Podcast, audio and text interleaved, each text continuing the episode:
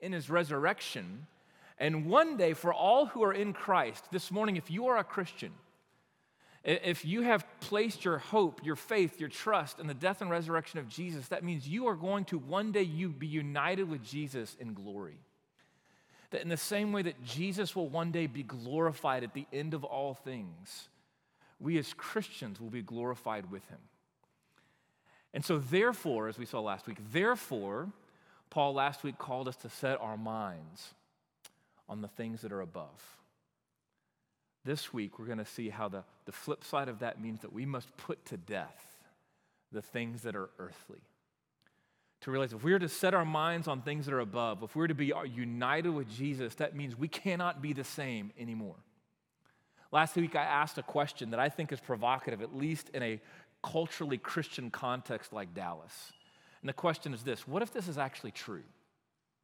What if all of this that we talk about on Sundays and on a Tuesday morning like this, what if the death and resurrection of Jesus is actually true? Because I think sometimes as cultural Christians, we kind of go through the motions without actually considering that Jesus really did die on a cross he really did rise from the dead, and one day he really will return. And if that is true, everything must change. But as I tell guys all the time, if none of that's true, then we should just go home. What a waste of time. But if it is true, everything must change. And that's Paul's message to us this morning. If Jesus died and rose and one day will return, then everything must change. And he is now calling us, therefore, to put to death the sin that is in us. The question for us how do we do that?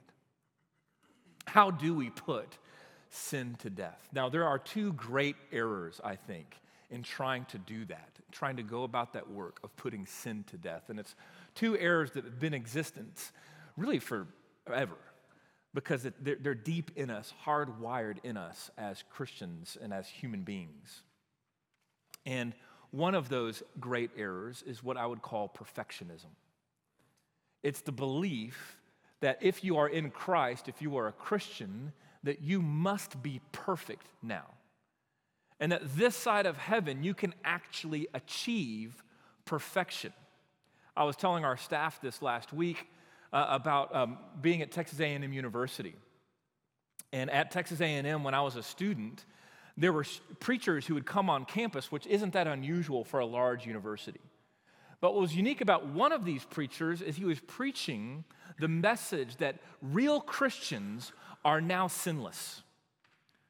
That only genuine Christians, if you want to know if you are a genuine Christian, you are sinless now. And my favorite thing to do is to watch people try to make him mad to force him into being angry and yelling. And then they would say, See, look, you just sinned. You just sinned against, I guess you're going to hell too, right?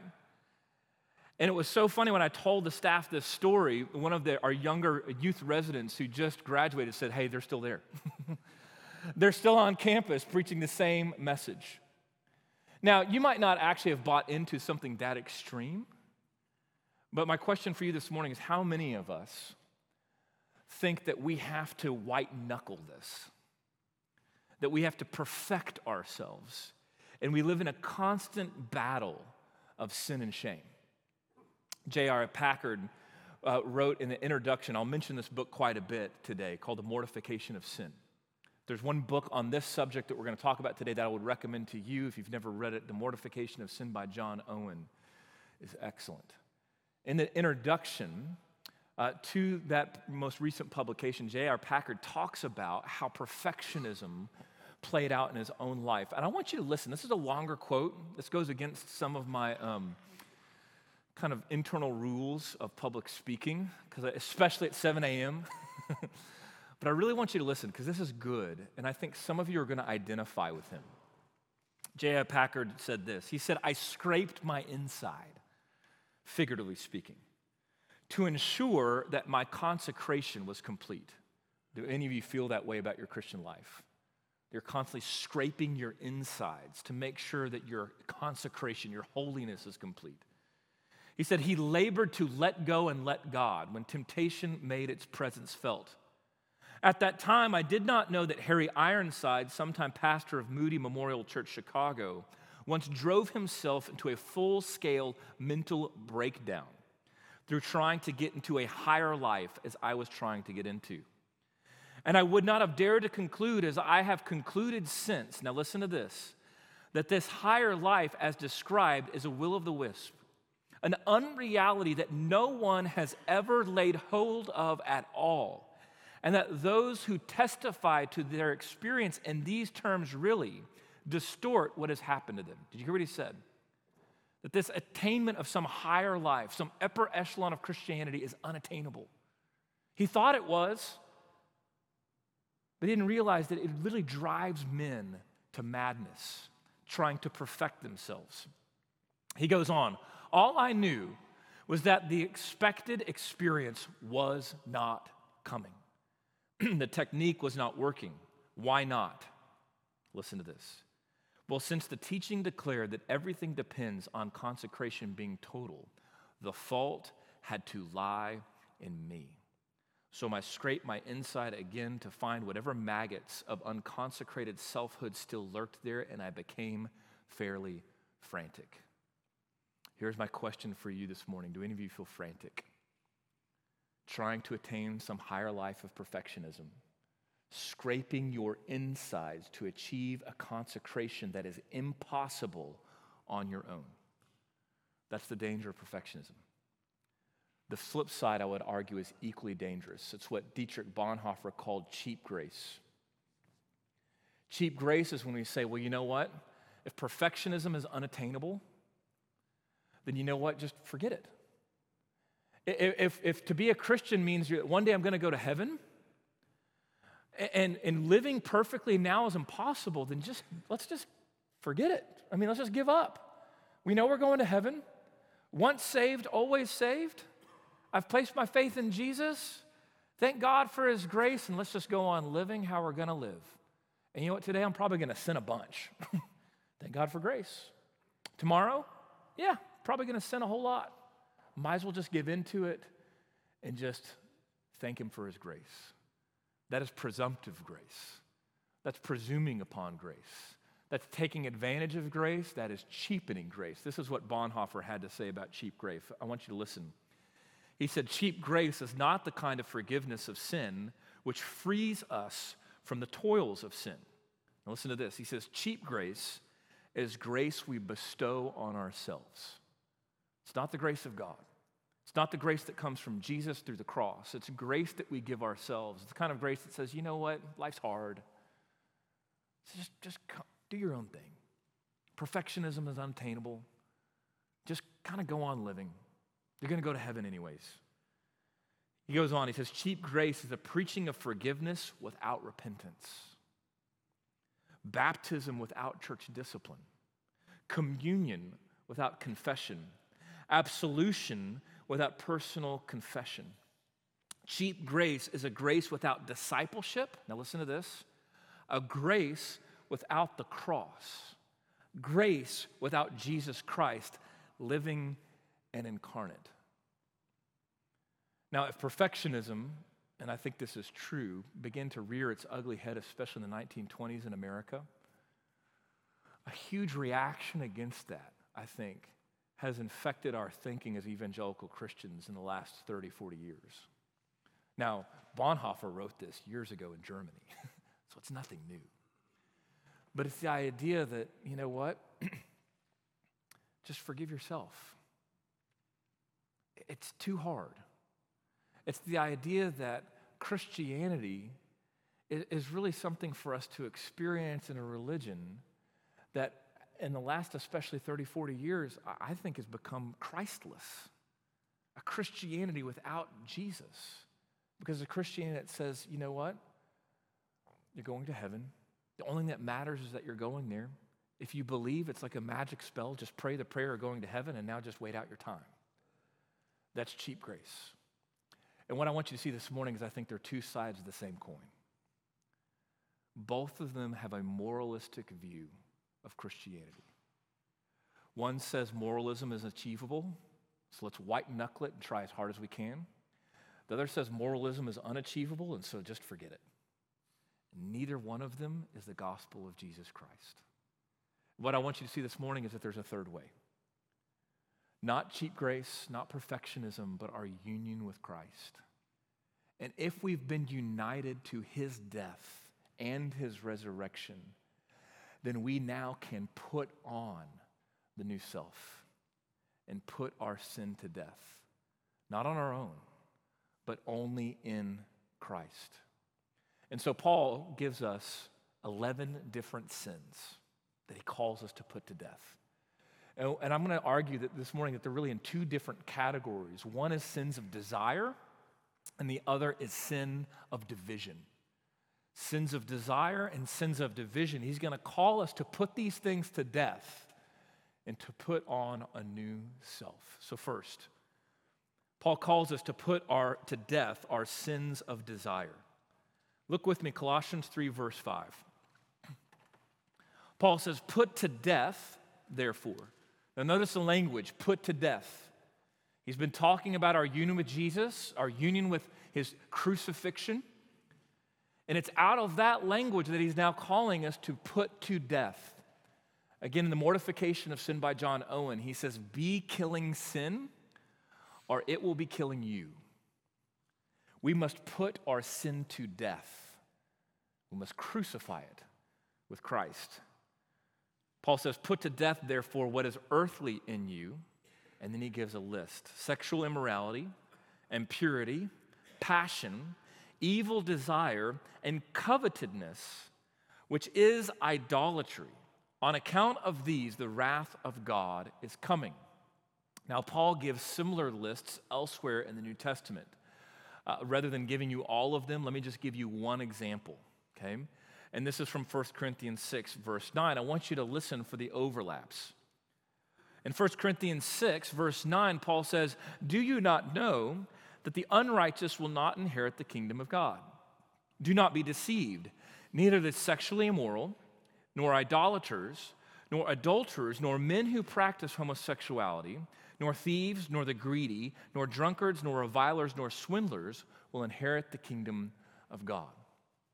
And again, and elsewhere, Galatians, I mean, many of his letters, he gives these lists, lists of sins of desire that he calls us in Christ to put to death. What I want you to notice this morning is what is the very first sin that he lists? Look with me. Colossians 3, verse 5. What's the very first sin that he lists? Sexual immorality. It's the very first sin he lists in 1 Corinthians 6 sexual immorality. There's a reason for that. Because just like us, the Colossian church was infected in a culture that had a distorted view of sex. And it infected them. It infected the church as much as it infected the people around them. And our issue with sexuality, though we are experiencing some unprecedented things today, the human obsession with sex is nothing new. And the way that it has been distorted and removed from God's design is nothing new. You can go visit Roman and Greek ruins today. And as you walk down Main Street, you will see the ruins of brothels. Not on the outside of town, on Main Street. In the Roman Empire, part of where Colossia was a part of, in the Roman Empire, sex was a part of power. The idea, and, and I've recently bought a book. I say bought because I haven't read it yet. I bought it. This is a very good pastor trick. I bought it. Maybe some of you can relate to this. It's now on my desk, and if I just leave it there long enough, I think it will kind of somehow absorb into my mind. But I bought a book that's arguing that the idea that the most recent sexual revolution in the 60s brought sexual freedom is actually not true. Because the truth is, if you go all the way back to the Roman Empire, sex was actually oppressive. And when Christianity was introduced into the Roman Empire, it actually brought freedom. You see, because in those days, in the Roman Empire, to be a man meant that you were supposed to, for procreation, have sex with your wife. But with recreation, you were allowed to have sex with whoever you wanted to. as a show of power, as a show of ability, as a show of prestige. This is the culture that Paul is writing these words into. It's a culture that I would say is even relevant today. The very first word that he lists, it's one word, and the word in Greek is porneia. It's where we get the idea of pornography from. That Greek word porneia is translated as sexual immorality. And the way that it's used, particularly as we read here in this Greek context, what the Apostle Paul has in mind is any kind of sexual immorality that's listed in Leviticus 18. Because again, the Colossian church was infected with a distorted view of the culture around them in the Gentile Roman world, but also in a, um, in a Jewish world as well. And the kinds of sins, if you read sexual 18, sexual immorality is basically any kind of sexual recreation outside of the covenant of marriage. That God has designed sex to be good, for our good, to be a covenantal bond between man and wife. And oh, get this, so that human beings would be made. Today, just like it was then, that gets separated. No, no, no, sex is for recreation only. But no, sex is for our good and for the flourishing of the covenantal union between man and wife, but it also makes human beings. I say this to our premarital class all the time. Think about that for just a second. That God has invited us into the making and creation of his image bearers. And we have distorted sex to be so much less than that. God created sex to be good, and yet we have distorted it. Our culture is distorted. It infected us. And notice, it's the very first thing that's listed. And so, brothers, I know that every one of us experienced, has experienced, and maybe even now is experiencing sexual brokenness. Paul is calling us to put it to death. He's calling us to put it to death. And more than that, he's saying, You now in Christ have the power to see it put to death. We'll talk more about what that looks like in just a second, but just so I can pause here, you've heard us talk about our sexual standard groups here at PCPC. If you want to know more about the groups that you could join to talk about finding freedom from sexual sin, come find me afterwards. Would love to give you a card and love to let you know about groups that you could join in even right now.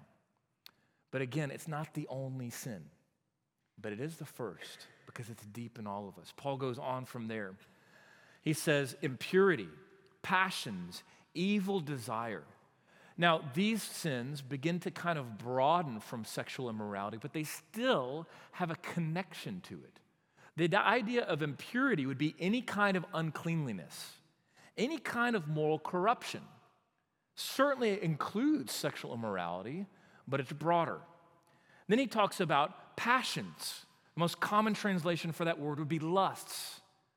Certainly, lust has to do with our flesh, has to do with sex, but we lust after all kinds of things, do we not? And so there are passions in us that Paul's been calling us to put to death, lusts in our flesh. He says evil desire. The same word is used in James 1:14. I want you to listen how James uses this word, but each person is tempted when he is lured and enticed by his own desire. This idea of evil desire is the idea that we have a propensity as sinners. We have a propensity as human beings who are fallen to give in to temptation. Those evil desires, that, that tendency in us, Paul is calling us to put to death. And then lastly, he lists covetousness. Coveted, covet, that's such a hard word to say. Covetousness. Is that right? I always want to add an extra syllable, an extra syllable. Covetousness. Let's give it a, a much easier word to say greed. Greed. That we, deep in us, we're greedy. Our sin has made us want other people's things and stuff. Why is that one of the Ten Commandments to not covet? Because it means we're not content, we're not satisfied with what God has given us, and so we want more. And so, whether your greed leads you to wanting um, something different in your life, whether it's a different job or a different outcome, or if it's money or things, possessions, Paul is saying we must put it to death. So, all of these things are all in really one category. They're sins of desire. And what I think we need to recognize is at the end of the day, what Paul, and these sins of desire are really, they're, they're idols. And notice what he says. He says, all of these things sexual immorality, impurity, passion, evil desires, and covetousness, which is idolatry. The way this Greek sentence is put together, it's not that only greed or covetousness is idolatry, it's that they all are. All of these things are idolatry because they're all in us, they're desires in us. And I think the, what could be really helpful for us here is the teaching from St. Augustine, who taught that really our problem is that we have our desires, our loves are disordered. It's not that we fail to love, it's that we love all kinds of things. And that our loves have actually been turned upside down, they've been disordered. And so, with each one of these, it's that you have a warped sense of desire. Is sex bad? No. No, it's not. It's actually good. God made it for marriage, for covenantal union. But it's been distorted by the fall. It's been disordered, right? If you go down this list, these different things, all of these have to do with desire. God has given us passions and desires for good that sin has distorted and made into idolatry. And Paul says we must put it to death. But it's not just the sins of desire Paul is calling us to put to death. He's calling us to also put to death the sins of division. But before we go to that, I want you to hear one thing if you hear nothing else. I want you to hear this there is good news. As we've just listed this list, and we look at the list in a second, there's good news. Because undoubtedly, you're going to find yourself somewhere on this list. It's exhaustive, it's supposed to be. But again, if this morning you begin, right now, even in this moment, you're trending towards perfectionism and, and feeling shame, or you're turning towards cheap grace and saying, well, because of my shame, I just want to free myself of that. I want you to notice the language that Paul uses in verse 7. Notice what he says In these you too once walked when you were living in them. In these you too once walked. In other words, it's not who you are anymore. All of this is in the past.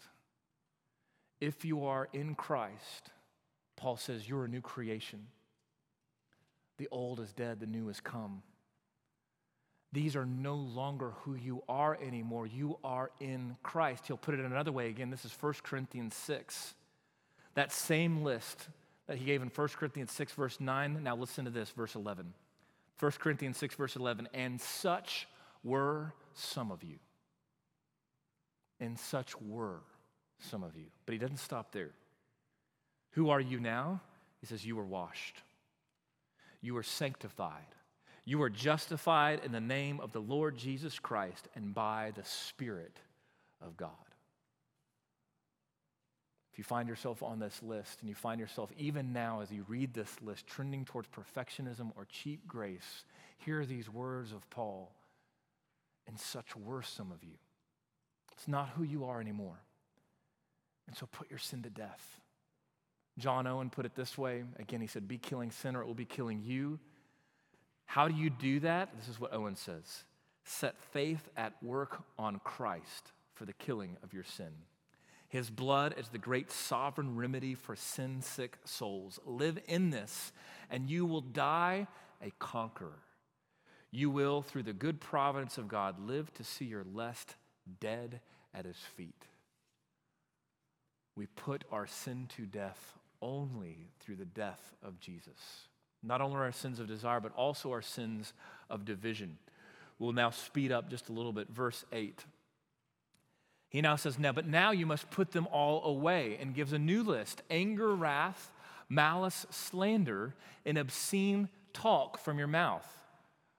A different category of sins, sins of division, sins that would cause divisiveness in the church and in the kingdom of God. Now, as you look at this list, we, we tend to not think of these sins as as heinous as sexual immorality. We tend to think, well, well, these are kind of not that big of a deal.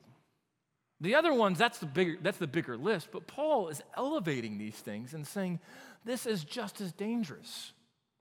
Division in the family of God, division in the church is destructive to his kingdom. And so here's the list anger, wrath, malice, slander. If you think of any of those are good for you now, now then it says, okay, well, obscene talk. right? Are any of us guiltless? No. And particularly these last couple years, how much of this has come out of us even as Christians. We see it all in our culture, but it's infected the church as well. Why would division be so destructive to the kingdom of God? Because our union with Jesus. See, the thing about our union with Christ is that if I'm united to Jesus and you're, you are united to Jesus, is that a different Jesus in you that is in me? I know we've all made him in our own image, so maybe he looks a little different. But is that the same Jesus? It is. So if I'm united to the same Jesus that you are, what does that make us? Means that in Christ, because of our union with Him, we've now been united to one another. So when there is division in the church, division in the people of God, it harms our understanding of our union with Christ. Notice what Paul says. Paul puts it this way He says, verse 11, here there is not Greek and Jew, circumcised and uncircumcised, barbarian, Scythian, slave, free, but Christ is all and in all. However, the Colossian church might identify themselves according to these people groups, he says, there's none of that anymore. Christ is in all of you, and you are all one. The reason why sins of division are so destructive because it divides our union with Jesus, and that strikes at the heart of Jesus. In the upper room, just before he went to the cross, Jesus prayed in John 17 that we as the church would be one as God is one Father, Son, and Holy Spirit. In the same way that Jesus is united to his heavenly Father, he prayed that we would be united to one another. And so, yes, anger malice, hatred, wrath, slander, obscene talk, these things divide the heart of Christ. They do injury to the church. And what I want you to see this morning is they're just as heinous as sexual morality. It's not that sexual morality is less heinous, it's that divisiveness is just as heinous. We must put it to death. So, lastly, how do we do that? How do we do that? How do we not give in to perfectionism, not give in to cheap grace? The last thing I want you to know, Paul calls us to put on the new self. Look at verse 10. It's where we're going to end this morning. The Apostle Paul says, and put on the new self, which is being renewed and knowledge after the image of its creator. That language, put on, is like putting on clothing. Think about it. You all have a closet. This morning, as you got dressed, you had all kinds of things to choose from, and you could just put it on. And that's the kind of imagery that is being used here. That if you are in Christ, you are a new creation. And you can put this on now. It's yours in Christ Jesus. Don't just leave it locked behind a door, but, but put it on. It's the same kind of imagery that's been used throughout the Bible. Think of Adam and Eve in the garden and they sin. They're naked and they're ashamed. They're exposed before God. They're hiding from Him and they're hiding from one another. And what does God do? He covers their shame, He clothes them in skins. It's the language that the prophet Isaiah uses, Isaiah 61, verse 10. I will greatly rejoice in the Lord. My soul will exult in my God, for he has clothed me with garments of salvation.